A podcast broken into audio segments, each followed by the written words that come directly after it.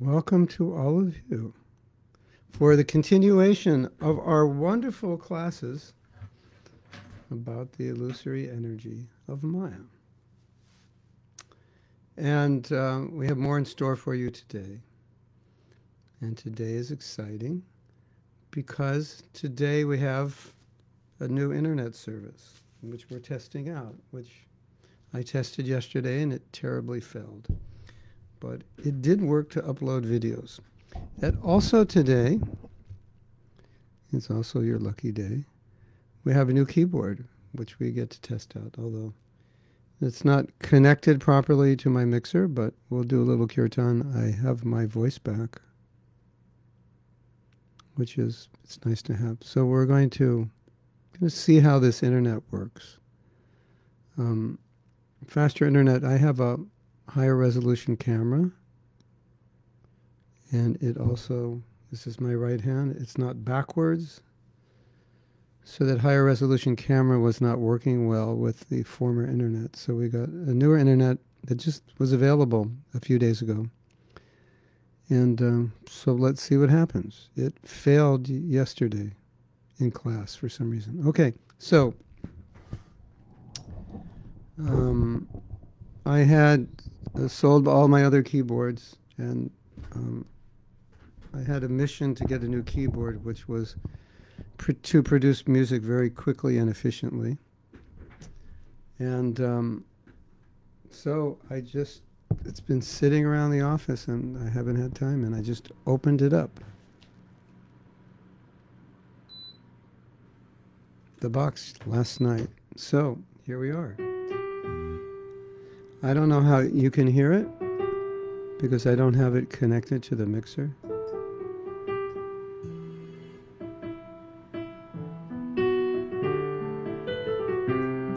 but I'm sure you can hear something.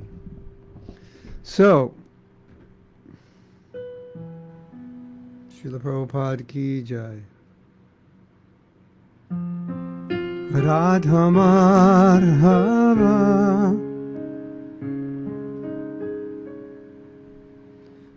चाबी हारी। राधा माधवा कुंज बिहारी कुटी जन बल्लभा गिरिवरधारी कुपी जन बल्लभा Girivardhari किशोरानन्दान Braj जनरञ्जन किशोरानन्दान Braj जनरञ्जन चमुनचिरा बाणचारी चमुनचिरा बाणचारी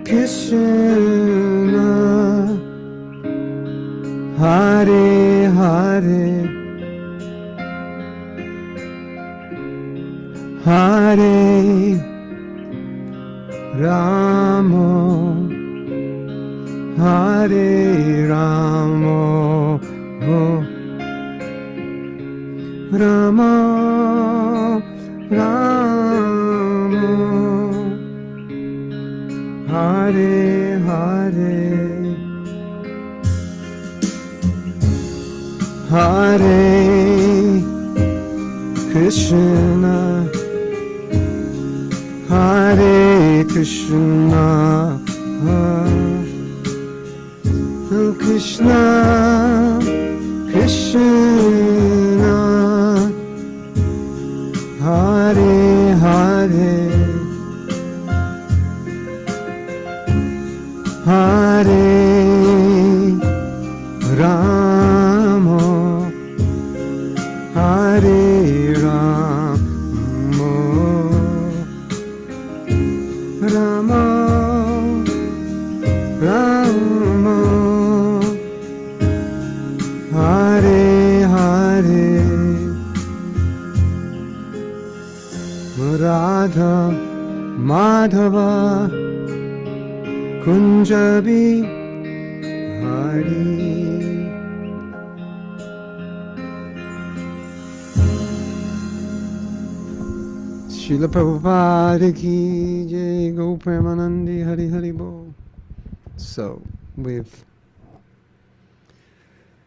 we brought it up to a new level, Hare Krishna, and you will, um, with the facility of this keyboard, I will be able to create songs very quickly that might even sound like major productions, but uh, I won't get any Grammys for them. But uh, songs of kirtan and other bhajans, and also, as you know, I like to do songs in English. Songs which will, um, yes, songs which will um, hopefully make us more Krishna conscious, and may even get inspired in the middle of class to sing a song like we used to do before. So, here we are, everyone.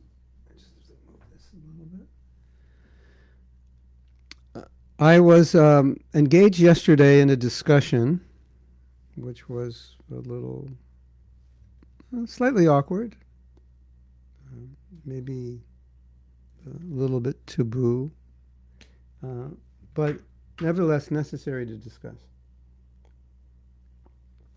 And it was an aspect of the center point of Maya.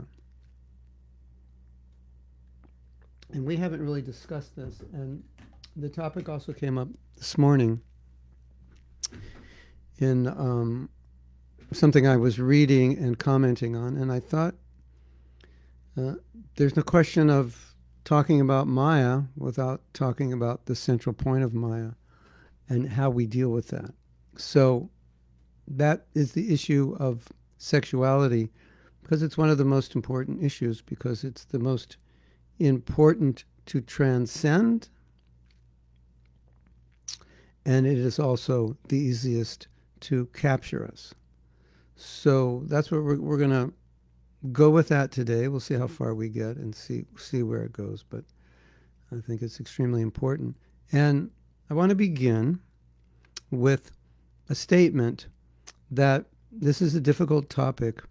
And the reason it's difficult is because it, it, it, it's such a paradox for us in that it's something which is so important to control. But the physical need and the physical desire is so strong. So it, it's one of the, the strongest paradoxes that we face. It, it, it empowers us when we control ourselves. But the need, the sexual need, the sexual desire is, is rooted fundamentally in the false ego identification with the body. And so the, the psychological, emotional, and physical need is intense. So we're caught in this paradox, and we need to understand how to deal with it in a way that's real, and at the same time, in a way that allows us to purify, purify ourselves and transcend it. And if we don't understand how to deal with it, we'll either artificially renounce it and later get entrapped by it, or become entrapped by it right off the bat, or um, commit to a higher standard presently than we're able to follow, being um, maybe unrealistic or maybe un, not in touch with where we're, what we need, and so forth. So, uh, one devotee was discussing with me a problem, and I think his problem is universal or it's it's fairly pervasive. And it's a problem that disturbs him because nobody talks about it and and it's it's it's almost like you can't really talk about it because there's only one answer. But the problem is the one answer that there only is doesn't always work for everybody. And that's why it makes it problematic to talk about it because in talking about it, you start getting on the borders of being heretical or apasiddhantic.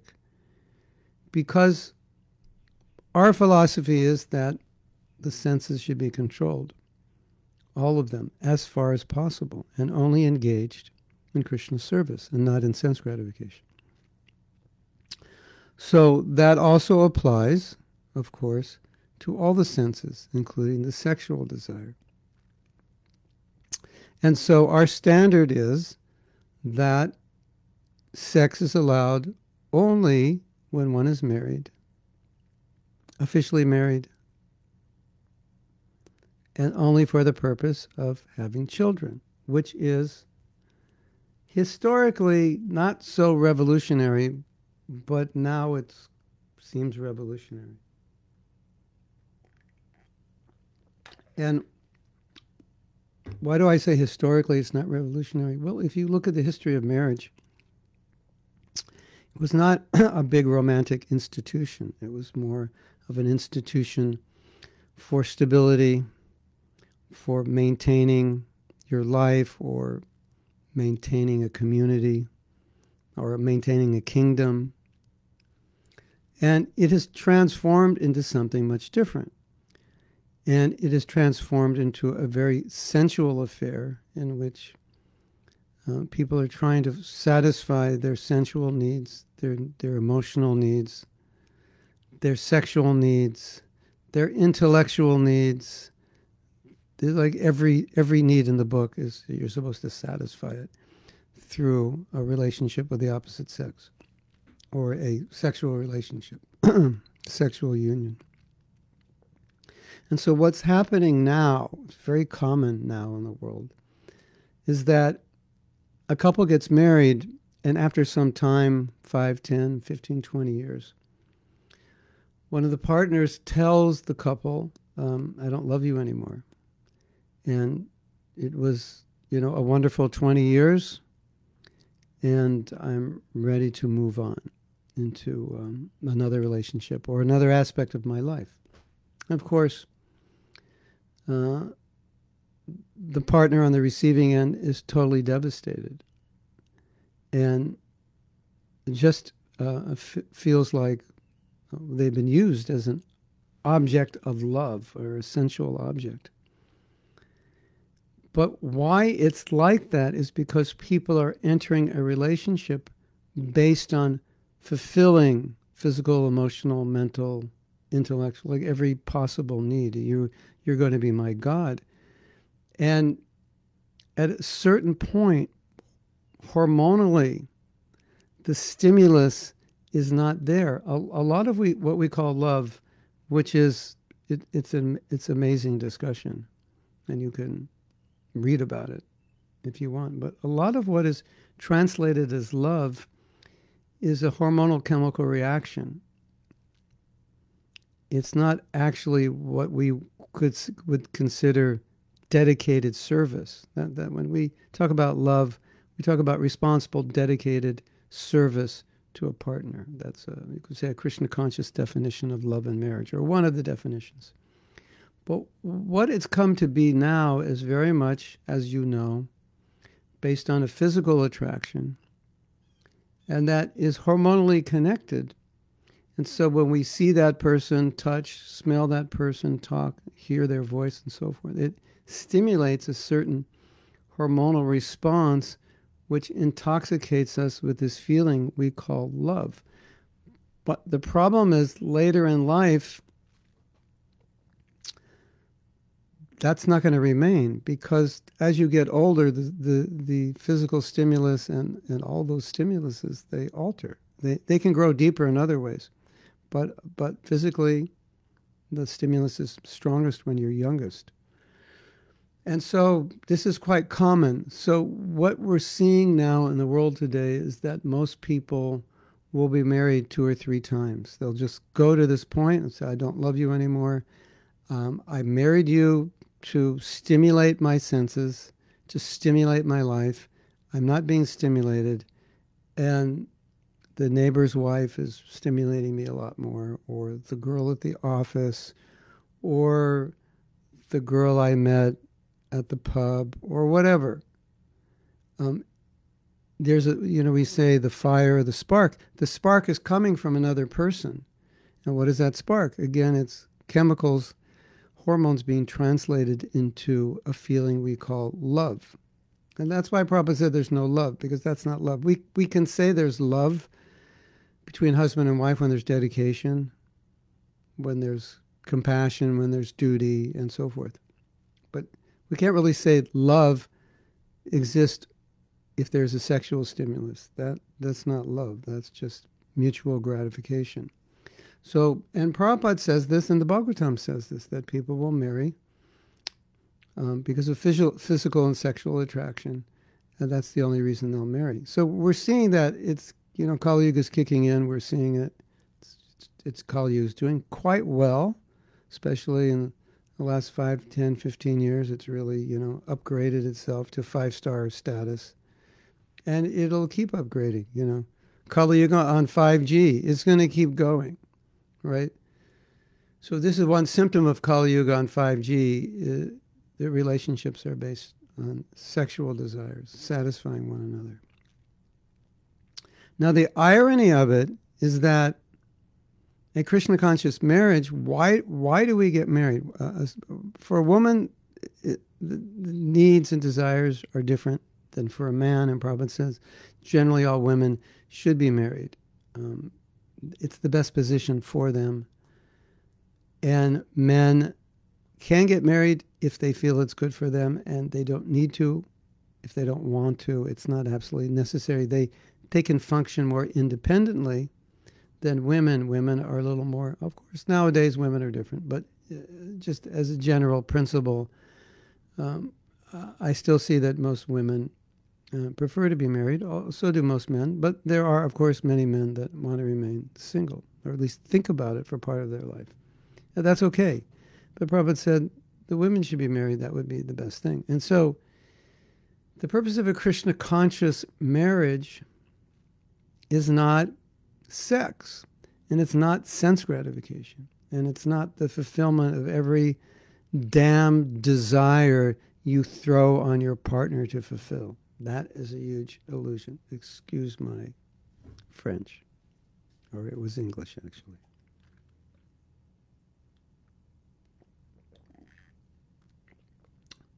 This is dandelion tea. Have any of you ever had dandelion tea? Dandelion's a flower, but when you make a tea, it has a bit of a flavor of coffee. Interesting. So, I see one of the problems in sexual control It's just the conception of marriage, because whatever someone was was unable to control control themselves sexually, which is most of us young, most of us young ones. Prabhupada would say, well, then get married. Marriage was the solution. But the problem that many people found, especially men, is that not necessarily the solution, it often became the what's the word? Your nemesis. By getting married, you became more disturbed. But understandably, now this young man is alone in a, an apartment with a beautiful young woman. But still, the point is when you enter a relationship with the purpose of advancing in Krishna consciousness, with the purpose of controlling, purifying, transcending that desire, it's a lot different than when you enter the relationship with the idea that I'm going to fulfill that desire. Now you may say, but didn't Prabhupada say you get married because you can't control your sex desire, or that's one of the reasons you marry, and by fulfilling it, you purify it or overcome it. And that's true. But the use of the word fulfilling it as Prabhupada's using it, and the common usage is different. And Prabhupada's saying you fulfill it through uh, having sex for procreation, regulated sex, and your basic life is sadhana. You didn't get married to fulfill your to to enjoy. No, you, you could say you did to fulfill that desire, but I would say to pure, better use the word purify. And you didn't get married to enjoy sex. That that is the first problem. We don't get married to enjoy sex. We actually get married to purify ourselves of the desire to enjoy sex. So that's the first illusion. No, I need to get married because I need to enjoy sex. No. You need to get married because you need to purify your desire to enjoy sex. In the process of purifying that desire, it is required to engage in the act of sex. Otherwise, how are you purified? Otherwise, you wouldn't need to be married. So you purif- you get it out of your system, so to speak. But then we have a problem. Having sex only for procreation, which could be two times in your life, doesn't seem to get it out of the system. And that's a problem. And that's what we need to talk about. And okay, so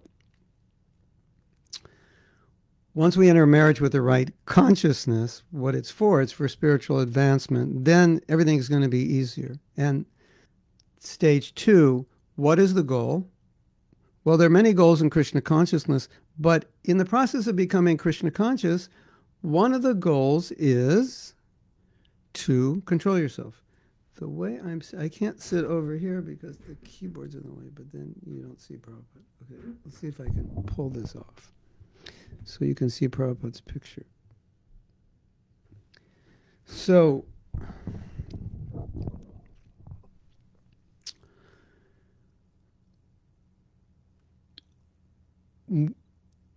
mar- marriage, if we, if we establish uh, first, whatever you're trying to do anything, you have to establish the standard, and you, you can't, you don't want to change the standard. You don't want to make it up. So we don't want to say, well, yeah, but, you know, Prabhupada said this. Yeah, well, but. Yeah, that's, I have to write that down. A new mantra. You know, um, I made 13 videos yesterday. Aren't you proud of me? And as you remember,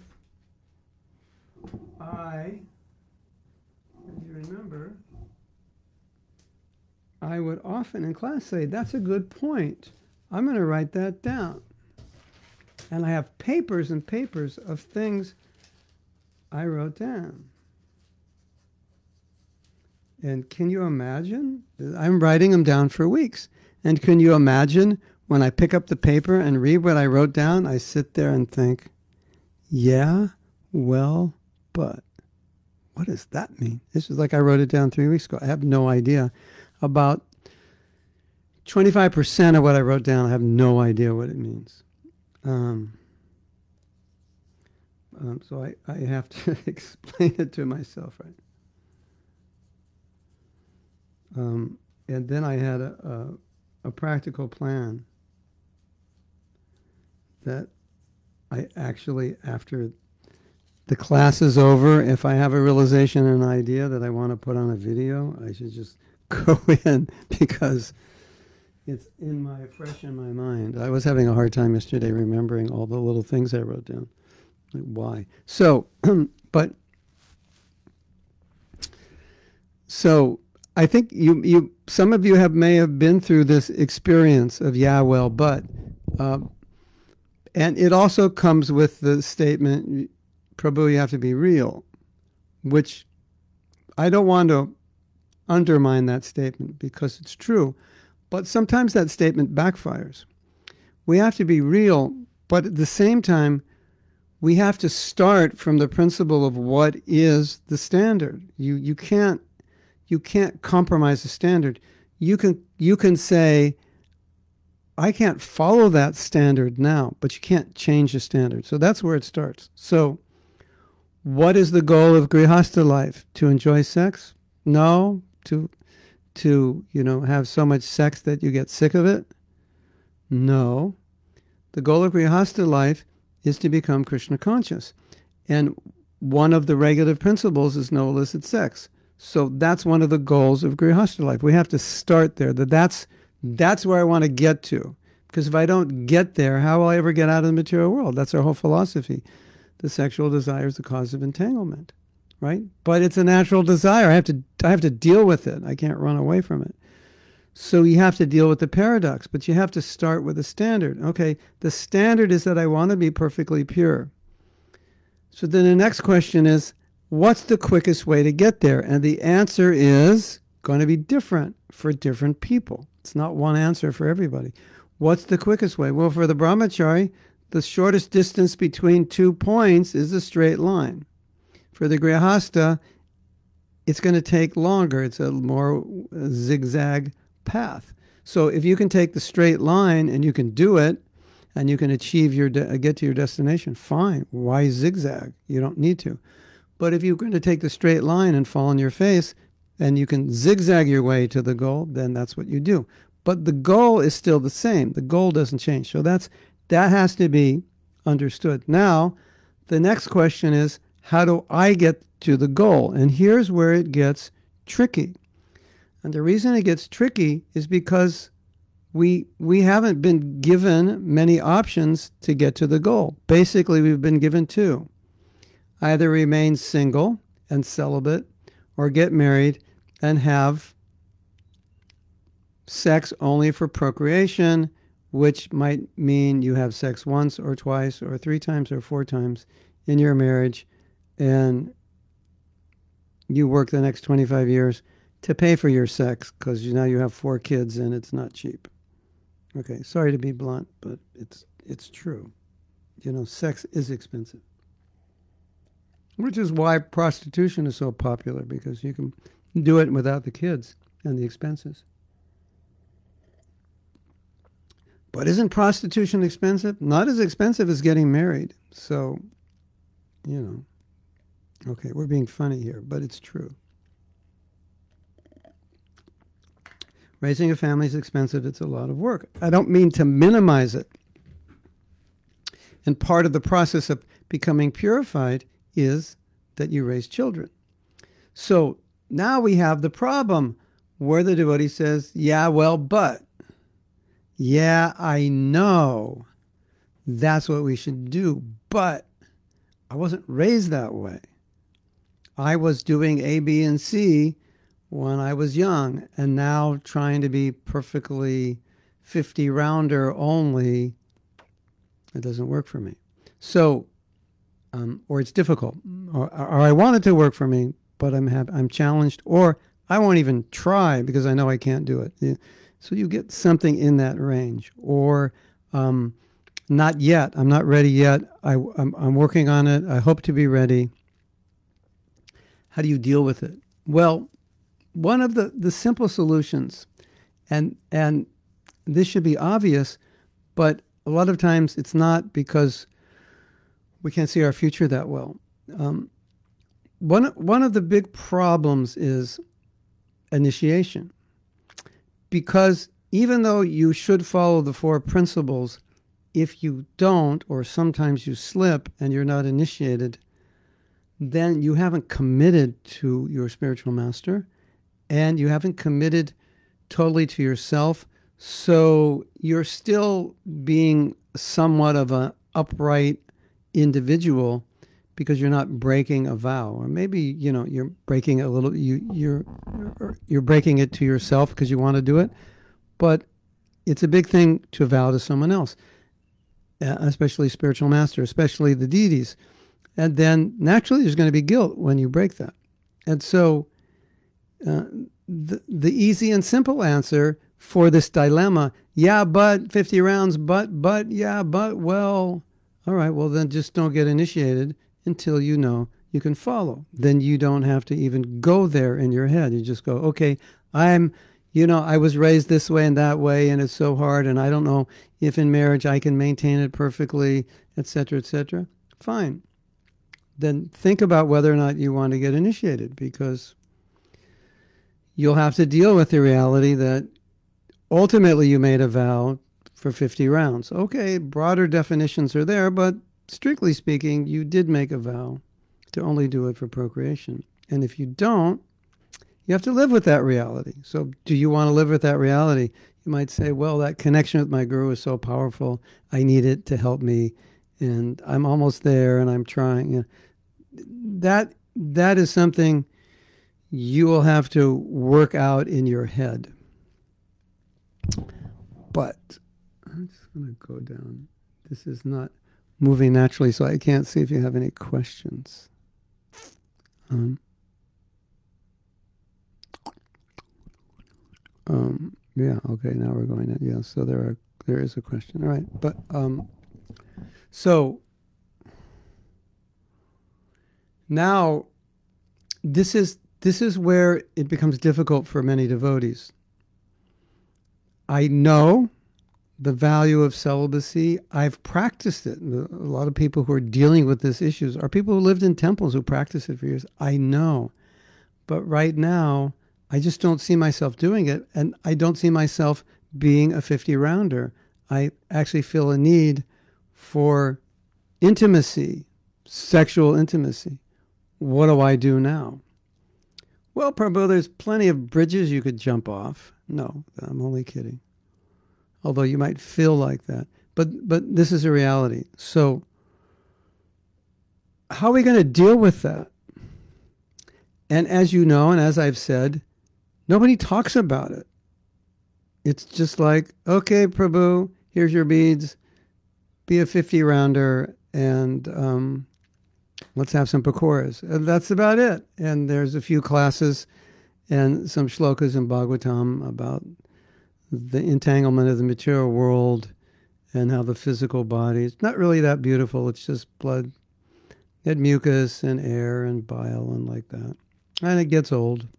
And the kids cost a lot. And, you know, that, that, that should be enough, right? just you hear that and you should be fine now. You know, just be completely sexually controlled the rest of your life. Well, uh, not exactly. I wish it were that easy. So, what do you do? Number one is if you're trying to sort this out, it needs to be discussed with mature devotees who can guide you to understand how you're going to move forward in, in the best way and help you understand any misconceptions you may have about sex, and Krishna consciousness and Grihastha life.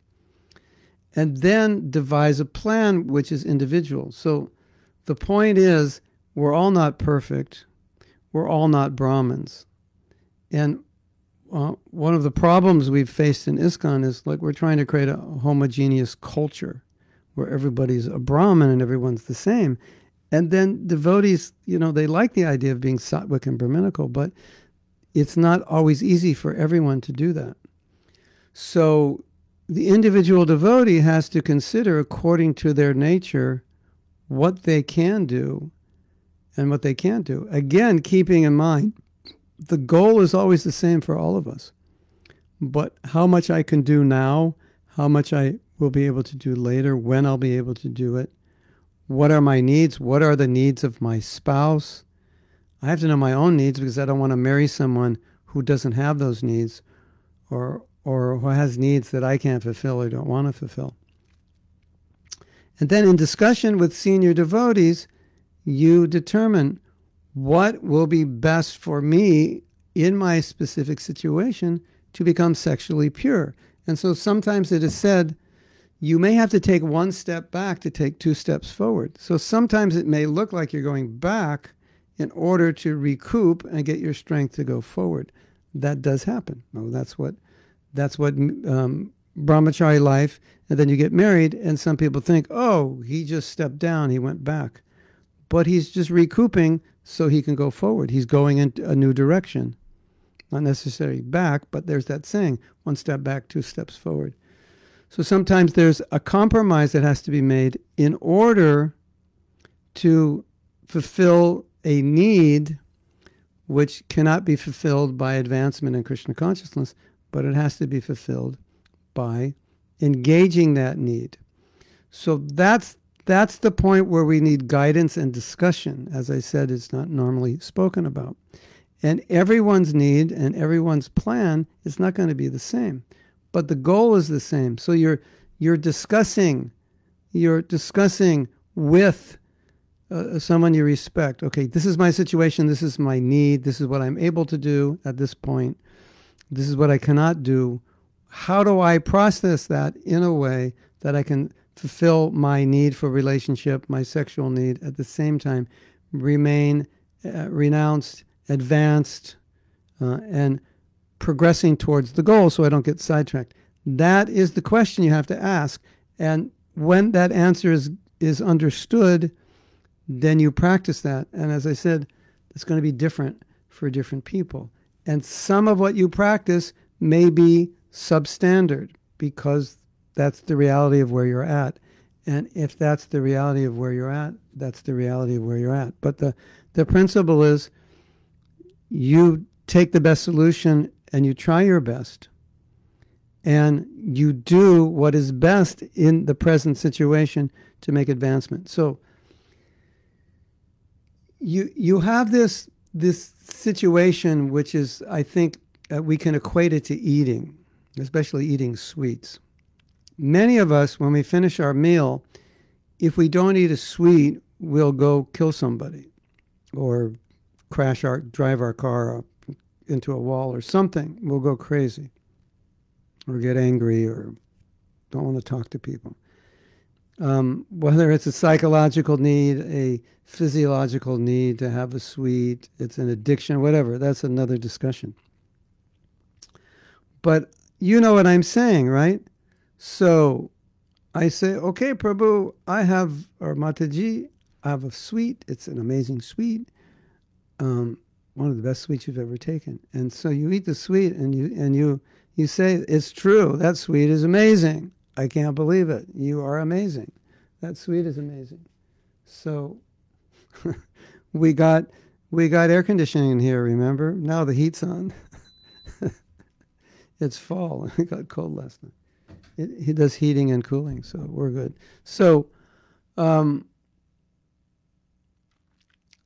you're you're you're you're eating the sweet and I say, are you satisfied? And you say, wow, that sweet is amazing. Uh, and with normally, you just eat one sweet after you eat lunch and you're satisfied. And then you say, Can I have another sweet? So, what just happened? Now you're going over the point where you're satisfied and you're eating a sweet you don't need. it's no longer helpful. So that first sweet was good because it fulfilled the need to have a sweet. But the problem was it was so good, it inspired you to eat the second sweet, which is what you don't need, which is not healthy, which is going to put you to sleep. And it symbolizes excessive, uh, unnecessary sense gratification, which is not helpful. So, sense gratification up to a certain point is helpful. Beyond a certain point, it's not. Just as eating a certain amount, if you don't eat enough, you remain hungry. If you don't get your sweet, you go kill somebody. But if you eat too much, too many sweets, it's not healthy. You become foggy in your brain, you become tired. So that's the idea. So what what a sincere devotee is trying to do is actually he's not really trying to satisfy his senses. He's trying to, to become Krishna conscious and he's trying to figure out how to be Krishna conscious. And part of the way he has to figure out how to be Krishna conscious is to figure out how to satisfy, satisfy his senses, not because he wants to satisfy his senses, because if he doesn't satisfy them, they will take him away from Krishna, which is a is a different way, a different motive, a different reason to satisfy the senses. It's not just I need this, I want this. It's more like I recognize I need it and I wish I didn't, but because I do, I have to satisfy it so that I can be peaceful and engage in my service.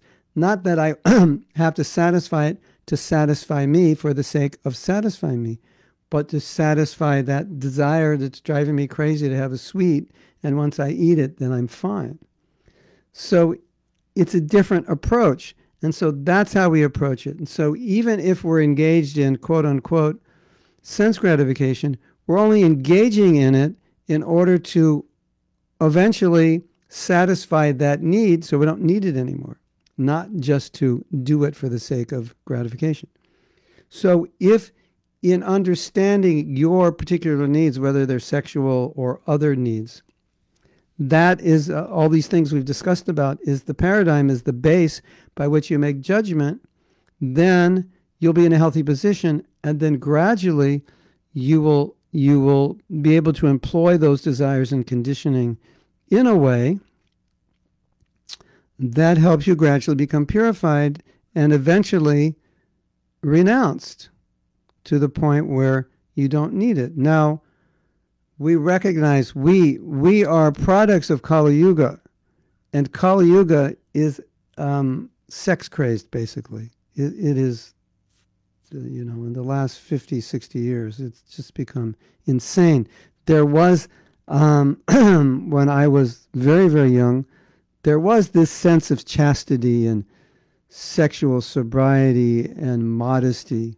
That was thrown out the window in the name of enjoyment. But the problem is now it's like it's like an addiction.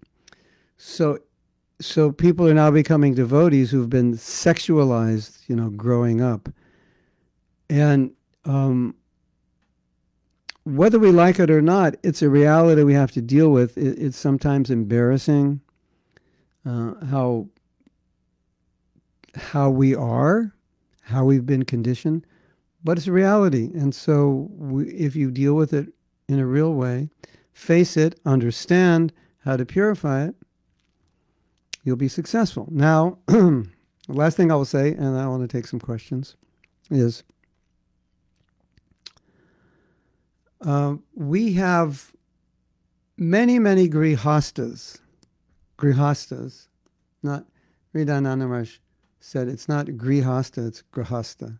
It's a short R-I, gra, gra. Like rishi, it's not, it's not the rishis, it's the rishis. And it's not the grihastas, it's the grahastas. There's an R with a dot under it in in the transliteration is a short I. Ra. R, r, r, not re, r. That's your Sanskrit lesson for today, students. Don't say you didn't learn anything today. So, um, we have many amazing grihastas who are pure devotees, who are perfectly following the regulative principles. Many of whom well, I want to say many of whom, some of whom perfectly did it from the very beginning, many of whom had some trouble, slipped and fell, got up again, brushed himself off. But over time, we're able to do it. So some people have an easier time, uh, some people have not such an easy time, and some people have a difficult time. But the point is, if you continue in the process with the understanding the goal and knowing how to apply yourself to get there, then eventually you'll be successful. That's the point. Now, I want to do a little discussion of, of physiology or biology because I think it'll, it'll help us understand this.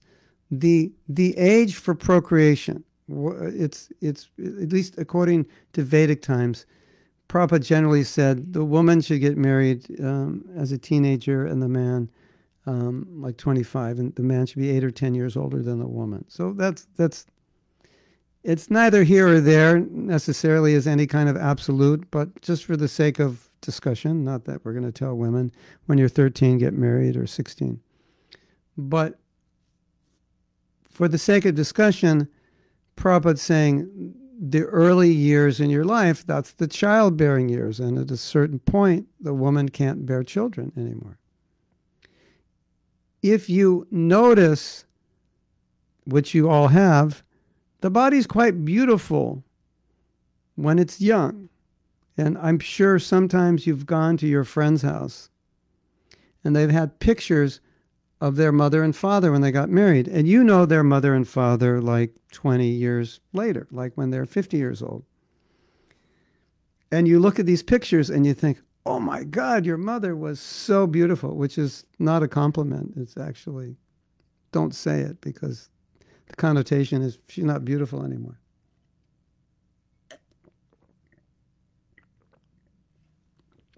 Or, you know, if you're a little older, like my age, you've seen movie stars and rock stars and so forth grow old and ugly. Some of them, unless they had plastic surgery. It's just, it's it's the nature of the body. I mean, devotees are a little different because they don't smoke, drink, and so forth, and they think better. And think devotees tend to be more beautiful. But still, you know what I'm saying that when the body's young, it's very beautiful, it's very attractive. But it gets to a certain age, it's not so attractive. Hormonally, things change.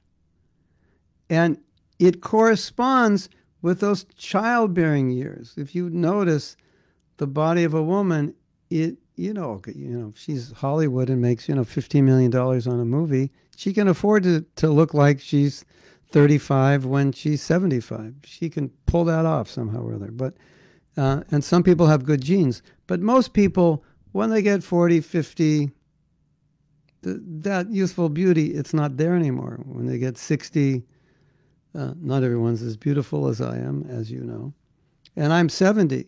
Um, um, my mother also like that. She she looked much younger than she was. So as devotees, we have some shakti, maybe, but not not everyone's so fortunate that they stay youthful and beautiful. But definitely when they're younger, most people, you know, that's whether you're beautiful or not, that's the time you're most beautiful and you're most sexually appealing. But when you get older, it's just an unfortunate reality. It's like, you know, ah, when I was young, I was so attractive. Now look at me. It's like, it's depressing, right? But it's a reality. But one could ask, why does Krishna do that? Why does why does the body deteriorate in a way that certain hormones and so forth um, start to diminish or increase so that your skin sags, you get wrinkles, you you know, things don't look good anymore. You get flat tire, as the Prabhupada said, flat tire. You get a flat tire here. Your skin sags, and so forth. You're, you become overweight and so forth. Well, when you're no longer in your years of procreation, you don't need a stimulus, a sexual stimulus. So the body just naturally it kind of, you know, it's not so sexually appealing. Sorry to say, ladies, but, you know, it's a fact. You know it. We all know it. It's a sad truth. Um, although there are many sexually appealing people, they try to do that. But in traditional societies, people don't try to make themselves sexy when they're 50, 60, 70, like we do in our society. And, you know, the 70 year old woman dresses like she's 25 and shows her stuff. Um, that is a modern phenomenon because we're so sexually, uh, such a sexually crazed society. So I will get to your questions. I just had to make this point. So the body not only naturally is not so sexually appealing when it gets older, but the sexual desire physiologically it decreases. And one devotee doctor said, after women have children, it decreases. And the girls are saying it doesn't seem like it decreases for the men. That's another story, but it, it decreases relatively. And still, you know, because we live in a sexually crazed society, there's all this stimulus. But naturally, the body, the intensity of the desire, it decreases. Otherwise, why would you have Viagra and other sexual stimulants? Because the body's not producing it. It doesn't need to. They're older. It's not, you know, they're 50, 60 years old. Their wife's 50. They're not having kids. They don't need it. So, nature, by nature's course, the sexual desire, it decreases. The physical attraction decreases because the body gets older. So if you stay in Krishna consciousness and you think, I could never overcome this desire, nature, it'll overcome it for you, even if you chant bad japa. Just don't fight nature, you know, and have 10, you know, plastic surgeries, you know, so you can, you know, so when you're 70, you can catch the 25 year old girls, you know. As long as you don't do that, you'll be okay. So if you let nature, nature take its course, it will do that and, you know, now we have this, you know, phenomena 50, 60, 70 year old guys are looking for girls 20, 30 years younger than them. Whereas if you tell the 70 year old guy, well, just, you know, marry a girl your age, he'll look at all of them and say, why would I want to marry them? That's the whole point.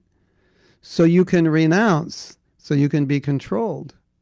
That's, yeah, hold on. I want to close that, that window.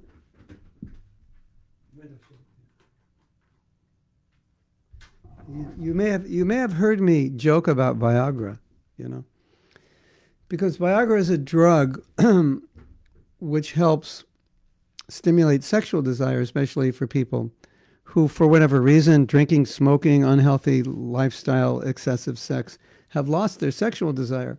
So Viagra came out. I don't know when it came out, and I don't know in your country what they call it, but I first became aware of it when I was um, doing a show and there was a band on stage, and there was a song called uh, La Bamba, and it went something like.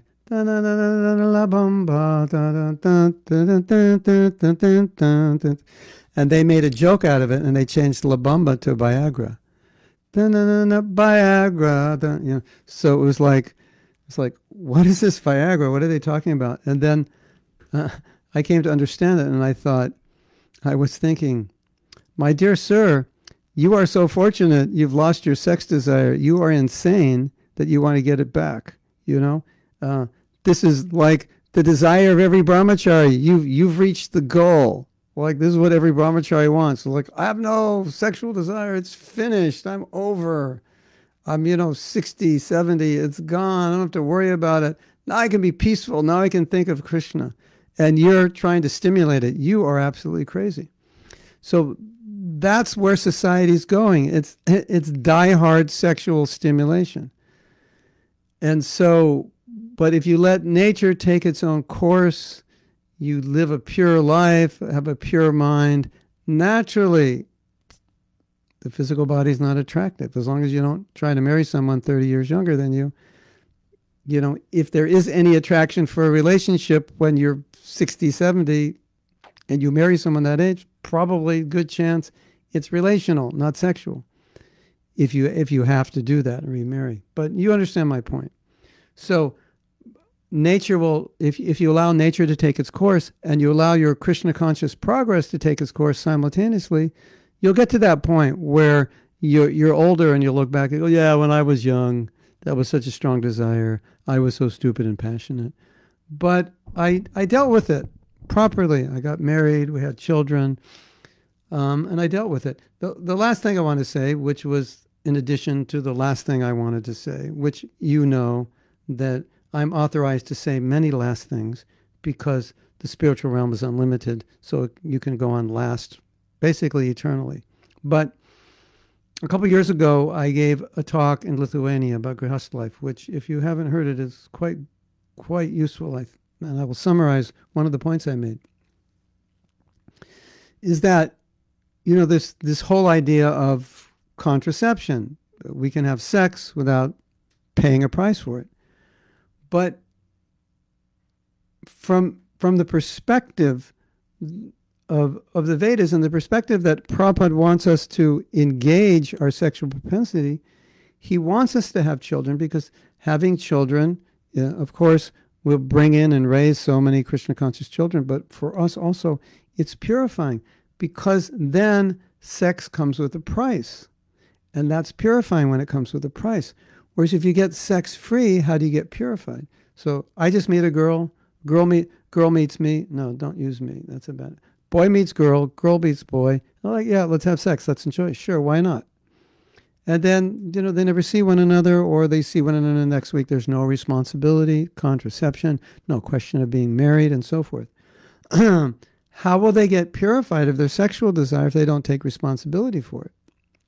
Whereas if you say, I will only have sex when we're married, we will only have sex to have children, or even if I can't maintain the only 50, I don't use contraception. So if we have children, of course, no abortion. Um, we will pay the price for having sex by having children. And um, I had a friend, he had four or five. He couldn't control himself. Um, I think most were accidents. And he said, I can't afford to have any more, so I have to be celibate. So that sounds funny, but he was dead serious. So, so when you raise a family and you raise children, it's very hard work. It's it's it's very rewarding, but it, but it's difficult. And it's purifying. And that's one of the ways we become purified because then we put sex in connection with what it actually creates and that's the legal way to do it. Whereas when you do it illegally, then how are you going to become free from it because you're not really paying for it. You just you just do it and you don't pay for it, and you don't become purified. You become spoiled. You know, the rich kid, spoiled, rich spoiled kid. That's that's the that's what I wanted to say, and that's what I did say. I think I said it, and that's what that lecture in Lithuania was an elaboration on how uh, grihastha life, if done properly, will help. That uh, one of the ways that it helps purify us sexually is because we do sex responsibly responsibly. And if we do it irresponsibly, just to enjoy it, then you're at this razor's edge where eating that one sweet could stimulate the second sweet, which could stimulate the third sweet. And pretty soon, you're a mess. You're sick. You're eating too many sweets. Okay, that's what I wanted to say today. I've said it in 40 minutes. And now, um, Okay, we're to go take your comments. I have a strange feeling we're to go overtime. Oh my God. Wouldn't you know it? If you if you want to create an interesting class and get a lot of comments, it's easy. What do you do? Just talk about sex. And I'm sure no one f- has fallen asleep in this class or been distracted. Okay. Jyotirmayi says, Yesterday I pointed out exactly this. What is the real vow that we took in front of Krishna Guru Maharaj? Then there are adjustments, but please keep what is the real standard in mind. Yeah. As long as you know it's it's um it's right there in the Bhagavad Gita, and it's it's a beautiful statement Prabhupada makes. He said sometimes you can't follow something, but as long as you're not adverse to the principle, that means someday you will be able to follow because you're going to try as best you can. And um, I don't want anyone to to to think that I'm saying being celibate is easy. I'm, I'm not saying even even for those who it's easy for, it's not easy. It's a physical desire that's very very strong. But what I can say is the concept of celibacy is beautiful, even to those who have difficulty following it. And they want to follow it because they see the beauty of it. Sexual control, only have sex to have children, bring in an advanced soul, chant 50 rounds, meditate on bringing in a, a, a pure devotee who can help the world. That's, that's beautiful. That's so much more beautiful than sense gratification.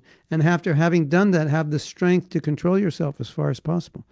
Those are beautiful thoughts. Doing that is difficult, but it doesn't minimize the beauty of it.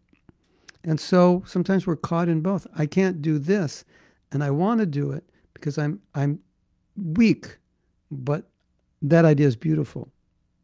And therefore I'll be successful because eventually I'll be drawn into doing what I'm most attracted to. Even though the physical is pulling me away, not if I keep trying, it's not going to pull me away forever. I'll get strength. I can do it. And Krishna will give intelligence. And never forget that Krishna will help you and guide you. So, Marco says, sex is the highest pleasure in the material world. Uh, no illicit sex. It's a decla- declaration of war to Maya in her aspect of material energy. is so difficult to give up this idea of pleasure until one doesn't get a higher taste. And um, when I was thinking, Marco, when I was thinking about this class, I, w- I had another idea, and I think it's it's an important concept. Wow, what happened? Keyboard turned off. So depressed. How did that happen? I'll turn it back on. Oh, it probably goes off on its own. I'm feeling. You know the this is a Yamaha, and you know the logo for the Yamaha. It's it's tilak. Did you know that? It's like it's like tilak, a triangle of tilak. One this way, one this way, one this. Isn't that interesting? So sometimes Krishna consciousness is difficult, and I just wanted to share that when it's like you want to be a tightrope walker, right? That's kind of dangerous if there's no net to catch you. So you really have to work on it. You have to practice, and before you're going to risk your life, you you got to be you got to be good at what you're doing. So Krishna consciousness is like that. You know, you can't just take it up casually and think, okay, I'm I'm going to succeed. You actually have to work on it. And a lot of times devotees say, oh, it's so hard. But I don't want to minimize the difficulty, but it's likely that they're not executing it well enough that they could be successful. So if you're, you, it's like if you're going to fight in a professional fight, you better be prepared. You know, oh, that fighter was so strong, he knocked me out in three seconds. Well, you weren't ready for it. If you prepared for it, you could have fought him. So it's um, if you're going to fight Maya, don't complain when she knocks you out if you're not ready. So a lot of devotees enter the process and say it's so hard, so difficult, etc., but they didn't prepare themselves. So I just wanted to throw that out that don't allow yourself to think like that, but prepare yourself. If you're going to do this and hope to be successful, you have to prepare yourself. And thanks for Marco. Marco's a man. Uh, men um, generally have a more difficult time controlling the grosser physical desires and are not so attracted to the emotional intimacy, more attracted to the physical uh, by constitution. Okay, Kishori says, thanks for talking about this openly and realistically, real life philosophy for real people. okay, that will be the name for today's class Real Life Philosophy for Real People. I think one of the worst things is that since we joined the movement, we think that we should be pure devotees from the first day to the next, and we expect the same from others. Um, very good observation. Can you talk about the result of repressing yourself and your partner and blaming yourself and therefore judging others? I think there is a problem and cause of many broken marriages in ISKCON. Um, Well, how how it's understood and processed will probably differ with various individuals, but we could speak some general principle. What Kishore Mani is referring to, I, I will I will rephrase it a little bit because I know what happens. You enter ISKCON with high expectations and thinking, you know, within six weeks I'll, you know, I'll be beyond the three modes of nature. And you look at all the devotees and you think, oh my God, they're all pure devotees. Then you then after a while you you realize the realities that it's a that they're not all pure devotees and, and neither am I. And this is a slower process. And then you have to start adjusting. And sometimes it's hard to admit and accept because you had such high expectations. And then you start looking at your faults, and you look at a lot of faults you had before you were a devotee, and you expected they would be gone, and they're not. And so it requires adaptation based on accepting the reality. This is how it is. And I've talked about this many, many times. We talked about this in Mayapur. If we can't accept the reality, we can't move forward to solve whatever problems reality is causing us.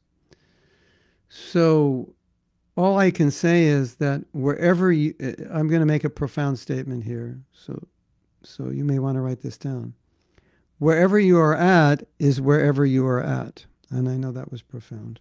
And it took me lifetimes to come to that realization.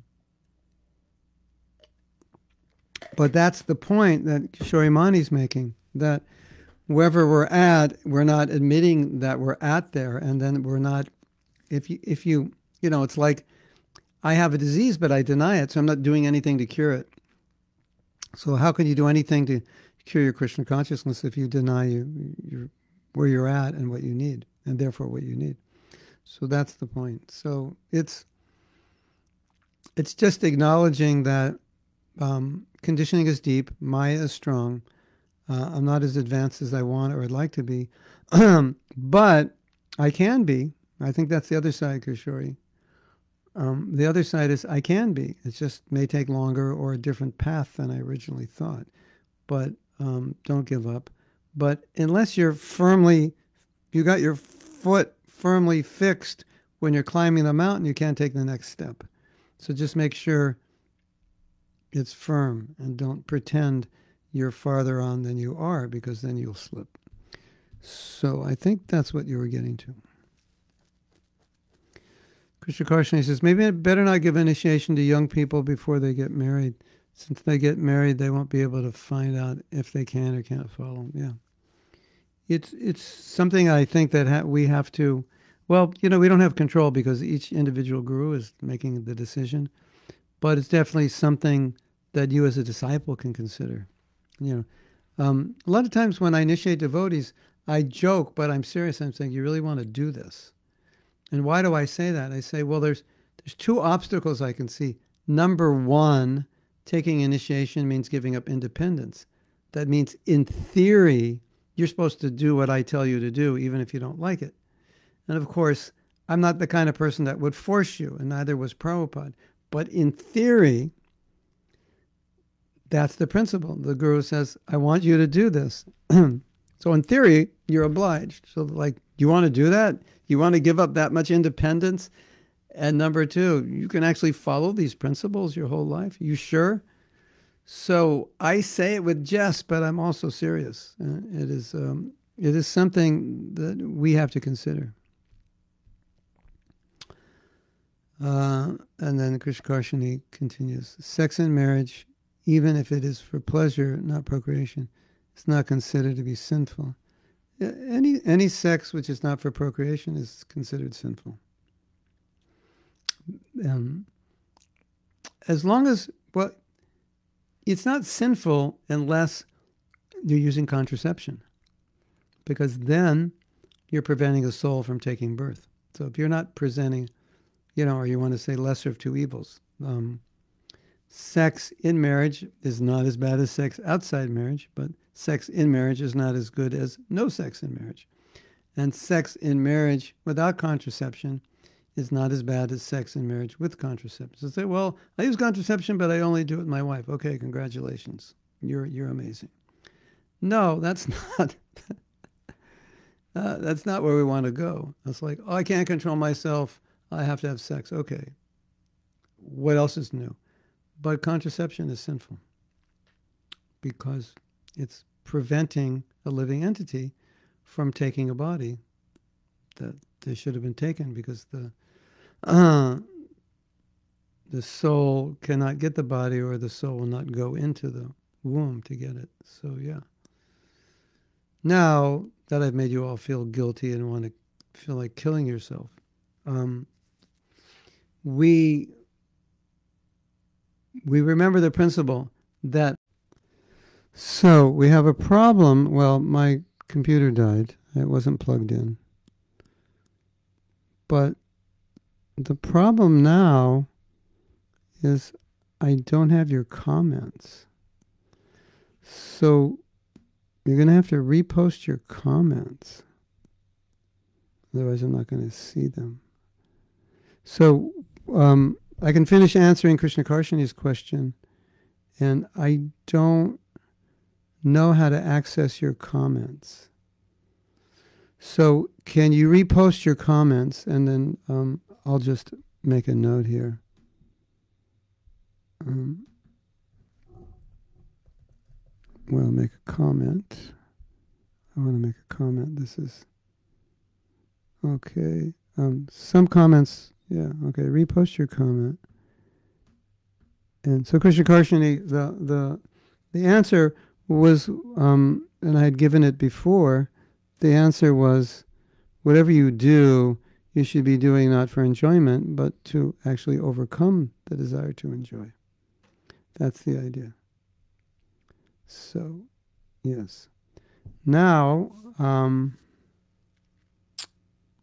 yeah, let's see what happens with this internet. It it wasn't the internet's fault. It was that I uh, hadn't plugged in my computer. Um, uh, mm. Okay, so then we have uh, Christe. Your other video was saved automatically. Good, with all the comments. But um, can someone go to that video, copy the comments? And put them here? So I want to answer them because this is a a live a lively discussion. We lost about fifteen of you in the process, but um, I don't I don't want to try to escape from here and look at those questions because we could lose them. So um, there's two ways. One of you can go and copy the, the questions, or um, maybe more practical, you just rewrite your questions. Then we'll answer them. Um, I think I will wait for you. Uh, yeah. Okay, so we have some questions coming up. Uh. Replying to the question you just answered, good question. I was thinking, what if I didn't have problems with the fourth principle and it suddenly comes out as a huge problem once? Okay, the questions are um, once I get married, yeah. Well, um, a general principle which which um, Krishna Karshani is is expressing is that when you change ashrams and you change varnas, it can throw you off. And sometimes you don't know how you're going to deal with it. You may think you're going to deal with it well, but you don't know until you actually do it. So now we see that I see myself freezing. I don't know if you see me freezing. Um, um, okay, so uh, we have Kama Lakshi Radhika we must enter the self knowledge of our own attachments and the truthfulness and confidence in favor of spiritual advancement.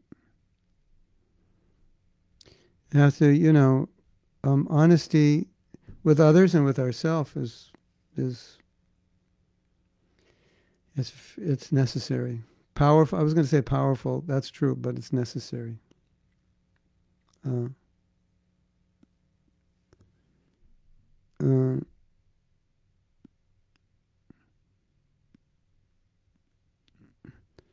Krista Kamalaksha says, It seems easy to follow four principles out of respect to one's Diksha Guru, but Maya is tricky.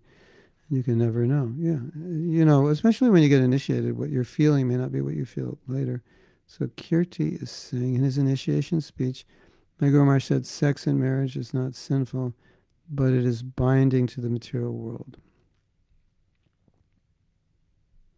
But generally, when we say kirti, when we say sex and marriage, we generally are not thinking that devotees are using contraceptive methods. Yeah. Is it okay to do this? Yeah, maybe okay, but from a sinful perspective or a moral perspective, but from a spiritual perspective, it may be harmful.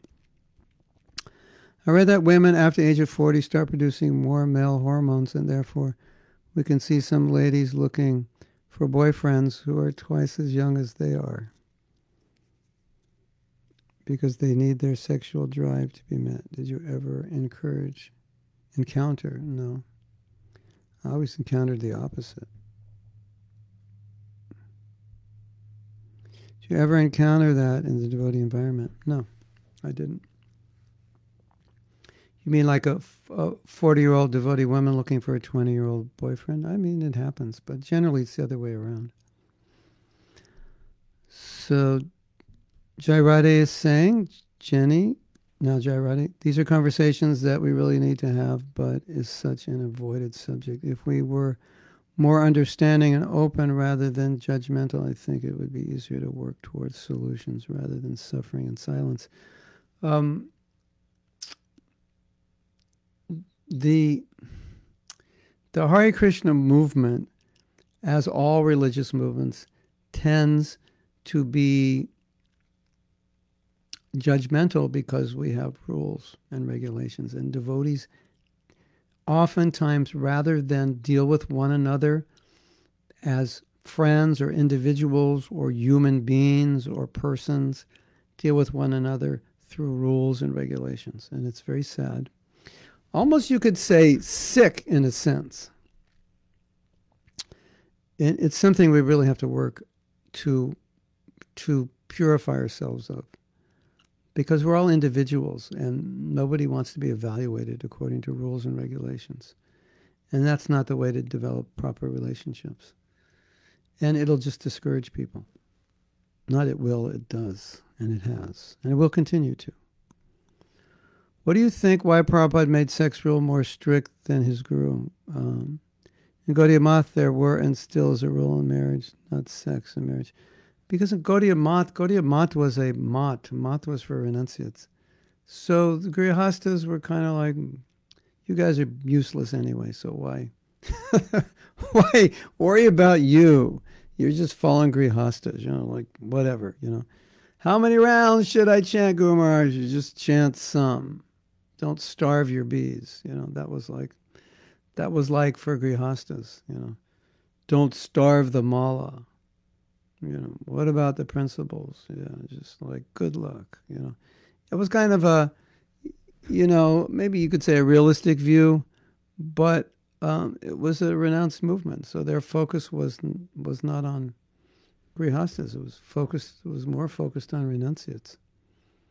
And renunciates can have the potential to achieve high levels of renunciation. And grihastas is like, every man for himself, good luck, uh, I wish you well. And um, I'm not going to worry about it. But also, one thing we can say that's similar about Prabhupada is that he, in giving this injunction, no illicit sex, he never wrote anyone a letter and said, Can I have a report?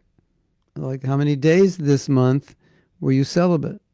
Um, and if not, how were you not celibate? What did you do? Never went there. Never did that. That was that was not part of the process. So I think part of the part of the not talking about it and and just letting sweeping it under the rug may be due to the fact that Prabhupada just thought it was a private thing, and as I was saying, something that you will deal with privately and it doesn't need to be discussed publicly. And as I said, it is something that needs to be discussed privately. That's for your, you know, for your work privately. So I think that's why Prabhupada didn't get into it. It's like, here's the principle, you know, here's what to do, here's the rules. Okay, I don't want to think about it anymore. This is this is what you have to do. So that's just what I've observed with Prabhupada. And I've spoken to God brothers who said, look at Prabhupada's a Grihasta. He, know, he knows what goes on in Grihasta life. But he also knows the power of the holy name and how if we're sincere, even, you know, it's like you're sincere but you slip, which is different than slipping and not being sincere. Because if you're sincere and you slip, you get up and you keep working and eventually you succeed. If you slip and you're not sincere, you may not succeed. And if you slip because you want to slip, and you're you're not trying to be renounced, you're just doing it to enjoy, then it's really going to be difficult to succeed. So my observation with Prabhupada is he saw the sincerity of his disciples and he also saw the weakness of his disciples. And consequently, he knew if they were sincere and they chanted without offense, despite their weaknesses and slipping and slipping in the bedroom and whatever, they would be successful. And, and that was my point that if you look at the devotees who've stayed in ISKCON, who are past their procreation years, pretty much it's not really an issue anymore. They're, it's just nature's process and the process of advancement. And so Prabhupada knows that. So if I can, you know, if I if I can keep you on the boat, the boat may knock you off, but at least if you get back on the boat, eventually you'll make it, no matter how many times you get knocked off. Of course, better you don't get knocked off. But that's my understanding how Prabhupada saw it. You know, he wasn't he wasn't interested in what goes on in devotees' bedrooms. He was interested in devotees hearing Bhagavatam and chanting good rounds and being sincere. And knowing that would give them the strength to purify themselves of their sexual tendencies. But he knew, you know, we're young men and women. It's not going to be easy. But at the same time, he preached very strongly sexual purity. So, you know, if Prabhupada didn't preach sexual purity strongly, how could anybody do it? But just because he preached it strongly doesn't mean he was, you know, knocking everyone on the head and judging them and making them feel guilty. No, but you you need to preach strongly in order to be able to support people to do something that's so difficult or so challenging. uh,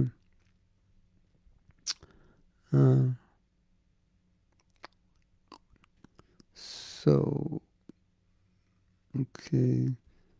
Krishangi says, This was my comment I copied. Um, I'm not sure. Now I'm having trouble knowing whose comment is whose. Viagra is just an anagram of Vairagya. They are opposites. Uh, antonym, right? Those materialistic rascals probably knew this and chose that word on purpose. it's a conspiracy. It's a conspiracy. Bi- Viagra is a conspiracy. They know they know they need Vairagya, but they gave us Viagra. Uh, I don't look freezing. Okay, good. It freezes on my end. So that means this internet is actually functioning well, which is good. What is reaction for sex and marriage for only pleasure? Uh, the reaction is, oh, another body maybe. Nothing big, just know, another birth. Nothing too drastic. Um, no prema, no pure chanting of the holy name, you know, think just minor things like that. But the point is, you may need to do that so you can get over it. So if you're if you're doing it to get over it, then um, it's got some mm, at least some validity to it. But just just to do it, just to do it, um, what's the result? Attachment, material consciousness, offense to the holy name. It's like you don't see the other problem is when you make a vow to the spiritual master to do something and you don't do it, then it comes up with your chanting because now you're disobeying the order of the guru. So, um, of course, you might say, but I obey all other 7,864 orders. It's just this one sometimes I don't. Okay, that's that's totally reasonable and logical. And I'm a conditioned soul and I have a body and it's hard and yeah. So, um, one could answer this question by saying, "What's the consequence?" Nothing big, because you're you, the main thing is you're doing devotional service. So this one little thing is not a big deal. So that's also a possible answer. I don't know that everyone would agree with that answer, but there is validity to that as well. You're, you know, oceans and oceans of light, of, of preaching, of japa, deity worship, seva, sacrifice, year after year after year. And, you know, once in a while, um, you have this need to satisfy and you do it. It's not, it's not like I want to say, okay, that's it, hell for 10 lifetimes. Um, it's not, it's not really, really the way Prabhupada explained it to us. It's just, you know, go on with your service, be sincere, do that. Krishna will bless you. And as far as possible, on the other side, control yourself. Uh, oh, you see me freezing sometimes. Oh, not good. They spend all this money to get a better internet and it freezes. I have to call them. I think it's unstable. This internet goes to a cell tower. It doesn't go to a wire. There's no cable coming here. It goes to a cell tower. So if the wind blows the wrong way, then you know we could use it. Um, so this is from Vrindavan Ishwari. Difficult is to marry a person of your level of detachment that can cause disappointment, especially for the devotee who is more advanced, who doesn't want or need to fall down as the other. Yeah. so, what what she's saying is that sometimes you enter a relationship and you have a higher or lower level of detachment, and it doesn't meet the need of your partner, and this is a real problem. And you you want to understand as far as possible what level you're on and what level your partner's on. Of course, that can change after you're married, but ideally, the more you are matched on the level of sattva gun or or rajagun or tamagun, although it sounds funny to say, but I, I'm I'm sure you've seen sometimes people who are are very much alike, either sattvic or you know rajasic, they're in like business, or tamasic, they just party and drink, but they get along well because it's the same mode. So it is a problem. If it's not so much a problem for a woman in passion if the husband's in goodness, it's more of a problem if she's in goodness and the husband's in passion. Because the concept is if the man's in goodness, by his influence, he helps his wife. At the same time, sometimes we do see that one partner has needs that another doesn't, and it can be a problem, and so we just have to deal with it as maturely as we can and as compassionately as we can. But if you're not married yet, these are things to check. You know, get out your uh, guna meter and put the guna meter up to the person's mind, figure out what guna they're in, and put it up to yours, and and only marry someone whose gunas match. Because if you're very sattvic and they're very passionate, it's difficult. You'll want to go to Bhagavatam class, and they'll want to. Well, let's, let's just watch a movie you know. Life, the realities. Krishna Karshani. Uh, my question was also, why do you think Prabhupada made a sex rule more strict? Okay, yeah. Uh, the Prabhupada used to make rules easy to follow. But, because, you know, Prabhupada was also, he wasn't making, oh, okay, here's another answer, which I, I didn't give last time. He wasn't making a distinction like in Gaudiya there's this more of this distinction. You know, you're a sannyasi, you're a brahmachari, you're vanaprasth, but you're grihasta. All right, you know, we'll give you prasadam, but you know, like real serious spiritual life for most grihastas, nah, it's for the renunciates. So Prabhupada comes to America. It, it's, ar- it's already, we're all already disqualified by that standard. We're all outside the Vedic culture. And so Prabhupada comes and goes, okay, it's for everybody um, men, women, children. So he, from right from the beginning, wasn't making that distinction.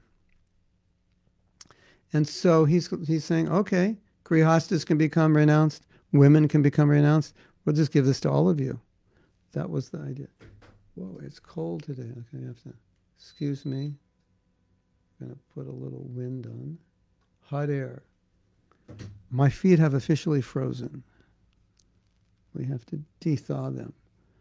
So yeah, that's that. You know, Prabhupada was like, okay, it's for everybody. We're not, we're you know, we're not going to distinguish. Only sannyasis can do this. Women can't do that. Uh, young young boys and girls can't do this. I was like, no, it's for everybody. So that's it. Prabhupada's going, okay, here are the principles. We're giving it to all of you. Whether you're grihasta, sannyas, doesn't matter. You're all sannyas. Uh, yeah. Oh, yeah, I understand, Kamalakshi. Uh, usually you you put the names. Okay, so we have Krishna Kanta. If men are more sexually wired, why Bhagavatam says that women are seven times more lusty? Because that lust is um not necessary gross sexual lust. You know my joke, Krishna Kanta? You, you ask a Grihasta man, how many dhotis and kurtas do you have? Count them. And then you multiply by seven and you know how many saris and cholis and dupatas and his wife has. Okay, that's pretty funny. But that's what it means. You remember Krishna Kanta, that story I've, I've told many times about the single man who had a plastic, old plastic table for his dining table, had um, dhoti for his curtain, and a, a sofa that he found on the street for a couch. And you know for damn sure that the, the day he gets married, that stuff's on the street in three seconds. And there's going to be a new sofa, beautiful dining table, beautiful curtains. That's what it, that's what it means that they're they have more desire for nice things. Um, men, not that men don't, but men generally can live without it or uh, without a lot of it. So not seven times physically stronger. In his initiation experience, yeah, okay. Um, okay, now we have Krishangis. It's very delicate talking. People who are frustrated about sex, very dangerous, and the roots of these frustrations are deep, and most in childhood. It's important to educate conscious sex more than put all the desires in the dust. Yeah, and, and admit them in the first place. Under the bed and hide them. Yeah, well, yeah. Why do you hide them? You know, Krishnanga, you know well that um, they may not hide them. They may just not, you know, hide them means you know you have them, but they may not admit they have them. So, in a sense, you can say they're hiding them, but they're hiding them from themselves in the sense they don't even know they have them. So we have Madhuri Radhika. The same question is hitting my mind. It is said men cannot control sexual desire, but Bhagavad says women are more lusty. Yeah. It's it's lust for material things because you you see that right. Like, um, I have a shirt that I bought a month ago. I decided, I decided, um, I just wanted to get some shirts like T-shirts. Um, sometimes more practical, more comfortable than wearing kurta. Kurta's long, you know, goes down to your knee, and you sit down and and, you know, it's not like if I wear a t shirt, I can't be Krishna conscious. So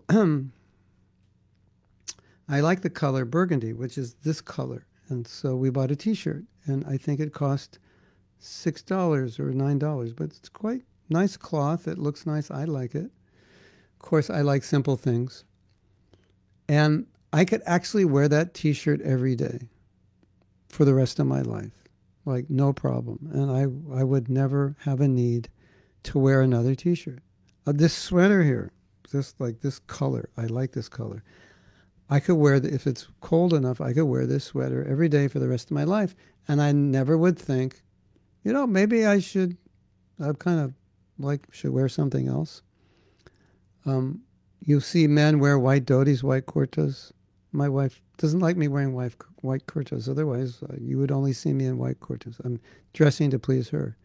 Every day, white dhoti, white kurta, right? That's hard for a man. Uh, excuse me, for a woman. But for most men, never thought, oh, I'm I'm wearing a white dhoti and white kurta. That's so boring. They don't think like that. So that that's part of it. You know that the woman has has a desire to have nicer things. You know, if most men, if they go shopping for dhotis and kurtas, it takes like about 35 seconds.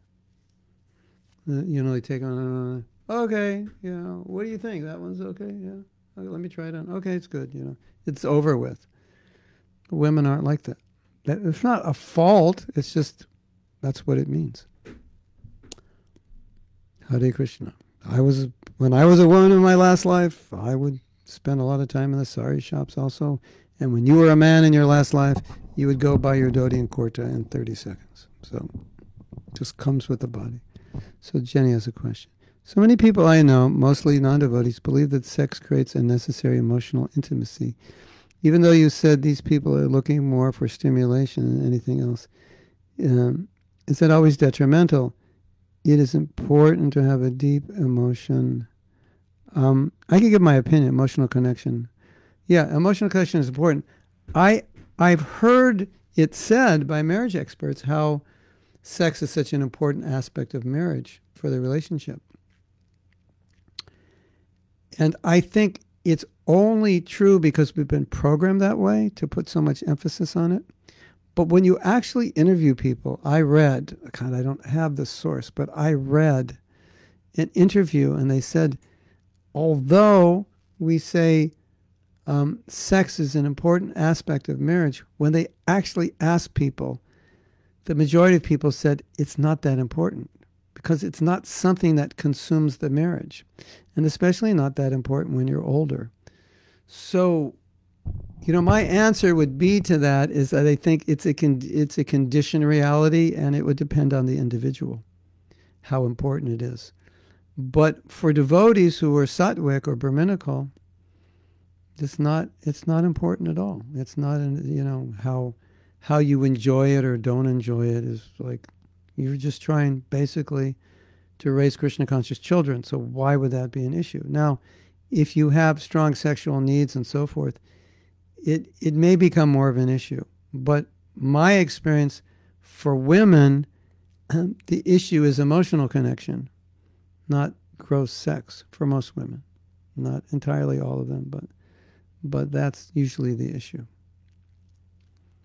And you have this crazy problem you have to deal with that women um, really respond to the emotional connection, not so much the gross the gross sexual connection, but men get stimulated by that emotional physical connection, and then it turns into sexual, even against their will. So, my suggestion, I have a really good suggestion that could solve this problem. Like, um, probably the best suggestion I could give is go back home, back to God, get a spiritual body, and you don't have to deal with all of this because this is tough stuff to deal with. That's always been my conclusion. You know, when when things get really bad and you go, well, if you do this, but that happens. You do that, this happens. You go up, it goes down. You go right, it goes left, and there's like no solution. Then what do you do? Hare Krishna, Hare Krishna, Krishna Krishna, Hare Hare. That's what you do, and you get a spiritual body, and the whole problem is solved. Um, Marco says if we could see the body exactly for what it is, a mixture of blood, pus, urine, and excrement, we wouldn't be so attached to it. uh, we would still probably in our conditioned state. because all the blood, pud, stool, mucus, and bile just happens to look good the way it's packaged. That's the problem. The spiritual motion caused by transcendental eroticism has nothing to do with the sexual concept of material pleasure. Yeah, that's a whole other topic. As in children of four or five years, sexually sexuality is present to a certain extent, but it's not comparable with that of an adult, in which the thought of the enjoyment and exploitation of another person for one's own pleasure. There is, there is. This is a whole other topic. There is a pure sexuality, Radha and Krishna, but it is of a transcendental nature. And it's a source of our perverted sexuality. Um, okay, we're almost finished. If one partner devotee is not able to keep sex in marriage only for procreation, should the other partner engage in sex for pleasure to please the wife or husband, knowing that the partner needs sex from time to time? If I answer that, uh, they'll cut off my Sikha. Um, I definitely, if I answer that question, the GBC will cut off whatever little Sikha I get. I actually have a little one, and I'm trying to hold on to it. Um, the answer to this question, I think, is an answer, which a general answer that we have to give to many questions, and that is Prabhupada. If you see how Prabhupada taught us, it's like he said, "Here's the teaching. Now go out and figure out how what you're going to do with it, and I'm out of here." Basically, not that Prabhupada was uh, wouldn't help us, but in the sense of I'm out of here. I'm here. Here is the information. Here are the game rules. Here's the goal. Go play your game. Krishna will give you intelligence. That's how Prabhupada dealt with us. As mature adults, he didn't hold our hands. Go, no, you can't go in this room. You can't go in that room. He'd say, "Here's the information. You you do it according to your intelligence. Do what's best." So that's my answer, and that way I can keep my sikha. But that's the right answer, actually. Mm, uh, so Jyotirmaya says, I definitely confirm. I don't want to tell how many pairs of shoes I have and not mention the number of saris. Of course, um, you can always give some away before we start counting. So anyway, but it, it's fun. You know, the fun, funny thing for me, I can just speak from a, a male perspective. Like as a male, when I see a woman dressing herself up uh, as a man, as a male devotee, it's I, I don't have a point of reference because to me it's like, well, you're a devotee and you want to practice renunciation, so you want to keep it simple. So you don't want to spend a lot of time on your body. And I'm not saying this as a criticism or to say as a man that I'm better. I'm saying it as an observation. And so then I look at the devotee, the female devotee, she's dressed very nicely, nice earrings, hair is combed nicely, nice sari, maybe some makeup, looks very presentable. And I'm thinking, well, this seems, and uh, this is not a criticism, I'm just, I'm going, this is a philosophical thought process. It's not a judgment, believe me. It seems from a philosophical perspective, this is a kind of attachment to the body and an identification with the body.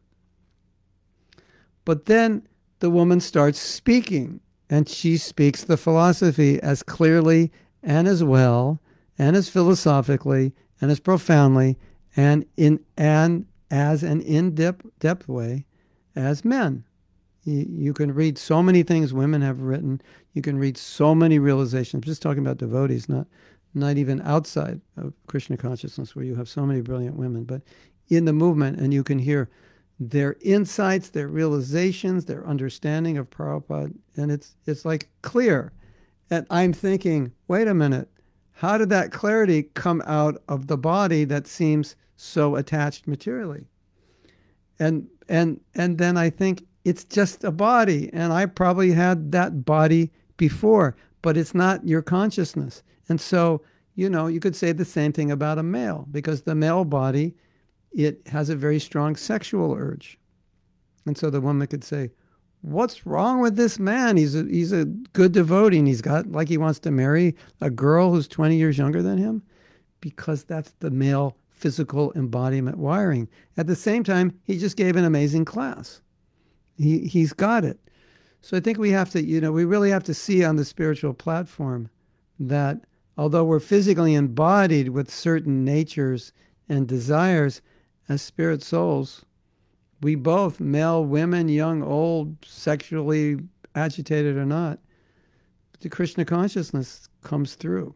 So whether you have, you know, 80 saris or only three dhotis, it's not always, that doesn't always reflect on your realization and level of Krishna consciousness. Sometimes it just reflects on your conditioning that you know well that's how I was, I was raised by millionaires you know i had three closets worth of clothes 80 80 saris is nothing you know that's like fasting for me. So it could be, and it has no effect on you. And you, you know, and you're studying Prabhupada's books and chanting amazing rounds. It's just that you're embodied in that body and mind that needs that to just feel comfortable, but it's not polluting you. It could be if it's material attachment. But so we all have different physical bodies and minds, and we can't evaluate and judge a person's spiritual position solely based on what we see as those attachments. Right? We we a lot of us know Chaturatma. Uh, Krishna Karshini knows Chaturatma. He's the most swab, debonair devotee. Krishna Karshini, Chaturatma has a sports car. And there's no dust on it. It just shines. It's just beautiful. It's an old sports car that looks like it was made yesterday. He that's his nature. It's just he is immaculate. An immaculate dresser, just clean, organized person with everything.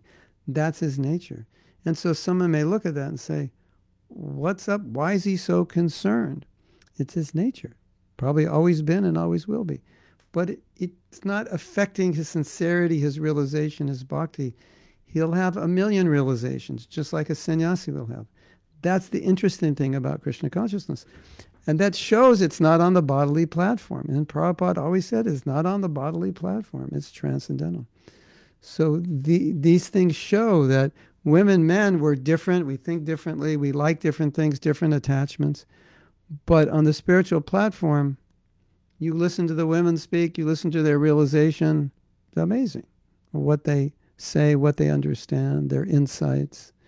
Uh, and women are like amazing psychologists, uh, community builders. There's so many talents.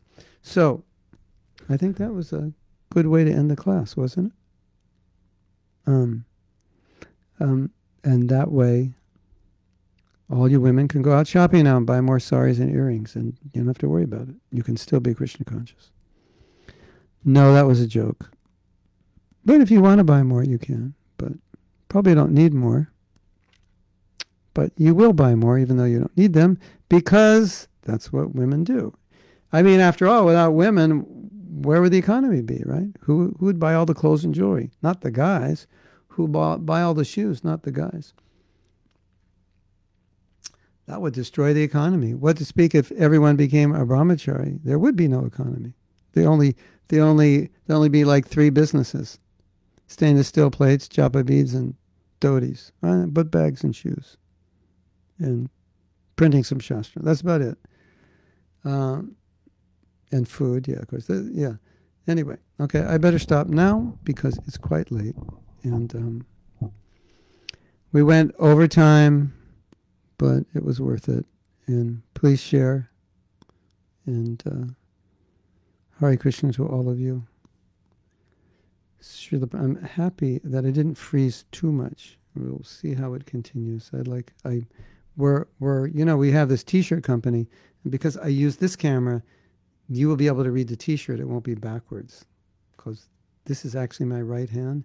This is my left, with my phone, you get it backwards. So if I put the T-shirt on, you can't read it. See, I will prove it. Look at this. You can read this, right? It says, "Yeah, well, but," as an excuse for not following Prabhupada perfectly. Okay, let's make a video of this right now before I take breakfast, so I remember. Hare Krishna. And then we have the title for today's class. Somebody gave us the title. It was Kishori Mani gave us the title. Can you write the title down again? Kishori Mani. so, um, Kishori Mani, if you could send the title to Satyarupa if she's not here, that would be good. Okay, nice to see all of you. Hare Krishna.